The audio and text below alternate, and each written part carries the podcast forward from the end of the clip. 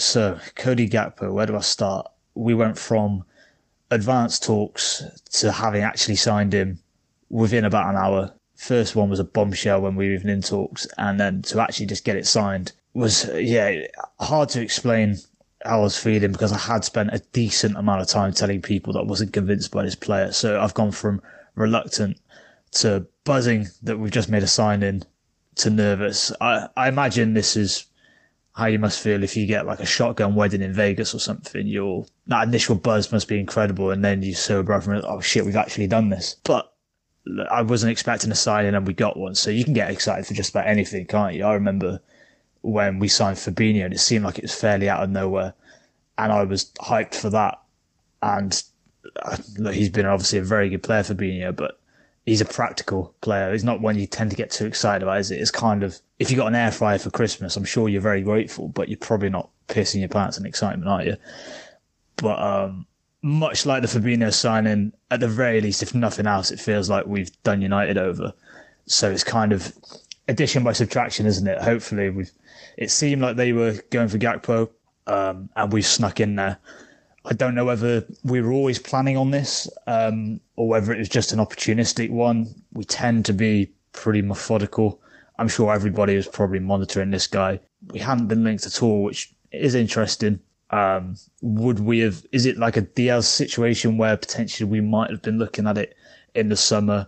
Clubs were circling, so we decided to jump in January. I'm not entirely sure, but it is hard to get a gauge on with him because he obviously he looks a good player? Does he look an outstanding player? I'm not entirely sure. Um, but that probably fits the price bracket at that point, doesn't it? 37 million that could rise to 50. It's probably the right price bracket for him. We've got this weird thing in football, don't we, where if you get linked for a ridiculously high price and then he goes for a lot less, it's kind of treated like it's a bargain.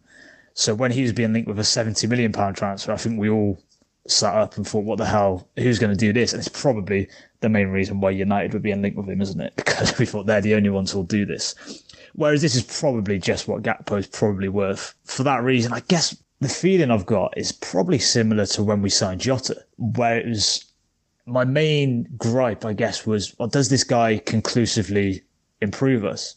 At the time, it was obviously Salah Mane Firmino. Thought, well, I'm not convinced he does. Now, the good sign, if you're a Liverpool fan, is that I was obviously pretty comprehensively wrong on that. I think it seems easy to forget now. He came in and was playing on the left. I think Mane was either injured or, or I don't know, struggling, and looked shit up there. Looked like he might be taking Mane's place. And then obviously does another great job up front uh, instead of Firmino, who definitely was struggling for, for goals, if nothing else, at that point. So maybe we're going to have a similar situation with Gakpo. As we have whenever you sign a player, I've done the thing that doctors would probably recommend you don't do. Don't go to the internet, right? If you've got a symptom. And if you're a fan, probably don't go to the internet and watch compilations, but we always will. We know we will. Um, we can say it's so that we get a better idea of this player because probably none of us watch much Dutch football. Um, but it's just to make ourselves feel better, isn't it? That's all it is. It's show me his best bits, make me feel better about this signing we've just made. And the best bits are pretty good. Um, but it is pretty striking on most videos you see of him just how much he plays on the left. And even if he's not starting there, he clearly drifts there and wants to come inside onto his right foot. And he's pretty good at it. But you do wonder with Liverpool what that means for some of their players. Um, when Diaz is fit, he's obviously the go-to guy on that side. Does Gakpo, is he better than him? from what we've seen of current evidence, I don't know that you'd say definitively, and I think most of us would probably fall on the side of Diaz on that.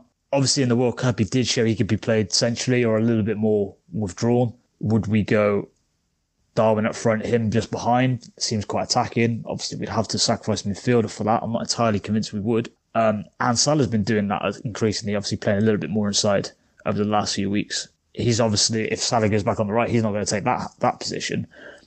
Um, or is he instead of you know would we play him as a uh, it's not exactly a false nine is he? But I guess you wouldn't exactly call Gakpo a nine either. So if you did play him as the central striker he kind of would become that. He's not he's not the Firmino type but maybe he's he's going to have some different qualities that he can exhibit there and that would become kind of our new Firmino. Because I guess that is partly in my mind is that we do seem to forget that Firmino's out of contract this summer. And look, I can see why we'd be complacent about contracts because obviously we don't have any recent history of players leaving at the end of their contract on a free when we thought they were going to sign. But we probably should work that out, right? You probably de- you probably detected some sarcasm in my voice there. The other thing, I guess, and this is just uh, I've not seen anyone float this theory. This is a Armageddon worst case scenario theory that's in my mind, and hopefully, obviously, doesn't come to fruition at all. But is that Diaz injury worse than people think? Uh, he's obviously aggravated it. They didn't see that coming. Klopp said that. Are they concerned about that? And this is just a, an insurance policy. It's an expensive one if it is, because even if 37 million to 50 million is not big money in this uh, day and age. Similar as when I said with Jota is that if he is going to be a cover player, that's a very expensive cover player. Or is it? Or is that now the going rate? If you want to be a top club and that's your cover player, that's the backup. Maybe. Yeah, maybe I'm uh, need to get with the times a little bit in that sense as well. In that sense, I guess it feels like a change in Liverpool's sort of strategy and in terms of the playing style, but I think he's moldable enough in terms of the playing style. He is shown for the Netherlands that he could play more centrally. He didn't just have to play out left, slightly more withdrawn when um, when Van Gaal brought Depay in. I thought the fact that Van Gaal trusted him to do different roles and yeah, kind of backed him to play that central. role. Didn't just say, look, do what you've been doing for PSV, cutting in off the left. He obviously wants something different from him, but also backed him to be able to do that. Showed he's coachable, and we've shown obviously we can what we can do with players previously. So I guess you're back.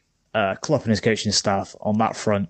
I think he's while he's not Gap has not lightning quick. I think he's quick enough. I think some of the sort of stuff of I think maybe people were expecting something a bit quicker, and therefore starting to think he's really slow.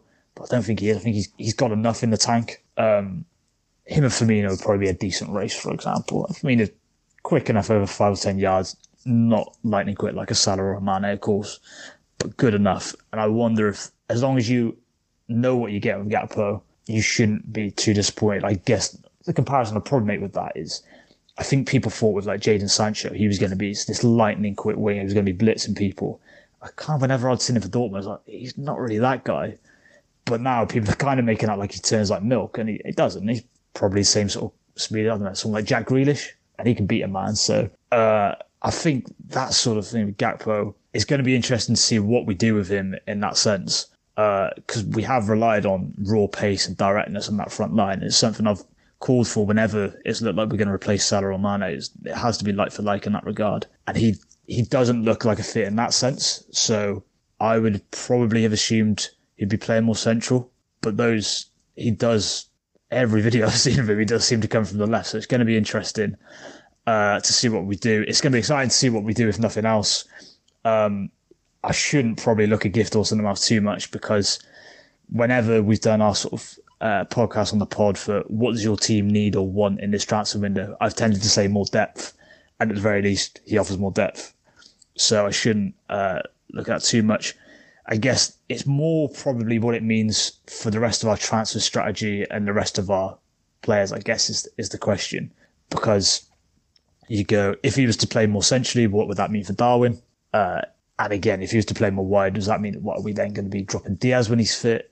Is Salah going to be coming inside more? What are we going to be doing? So those are questions to be answered. And it also means I've said this isn't actually much of a break from the club's transfer mold. I think if you can see a player that's been linked with a lot of clubs and you can get him for 50 million or less, I think Liverpool will be all in, in truth. Because I think they look at the fact that basically if you want a blue chip talent in Europe now, it's pretty much 100 million plus out the gate. And I think the club is very nervous about this sort of thing. So if they can get someone like this for less, I think they'll always be there or thereabouts, ready to pounce.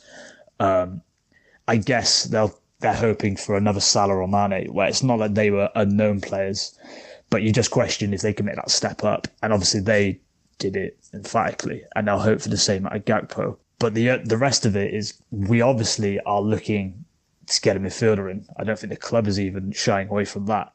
And what does that mean? I thought we probably would go for one in January because the need is pretty urgent. Now you're less convinced, particularly for some of the big money signings we're talking about obviously the Enzo Fernandez talk is getting more and more uh, loud, but that's 120 million euro release clause. I'd be very surprised if the club does that in the same way as a Gakpo. Certainly without sales, because even in the summer where people thought, well, it looks like Liverpool are changing the strategy with Darwin. I mean, on the pitch, it's obviously a changing strategy. He's very different to what we've had previously. Um, but, but then in terms of how funding the signing, once again, we sold Mane for around 30 million. We've got nearly 20 million for Minamino, nearly 20 million for Neco Williams. So you're making up the money really quickly anyway in that. So that wasn't the changing strategy. It was more on the pitch than there's a changing strategy.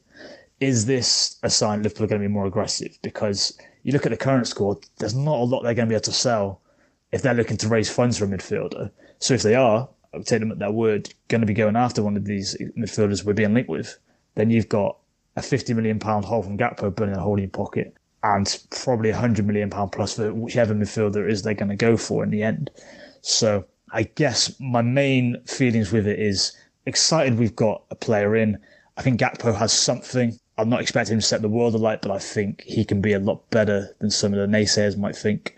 But my bigger concern is obviously the midfield is supposed to be the priority. Where does it leave us with regards to doing something on that? That's probably going to be what makes or breaks the club for the next few years.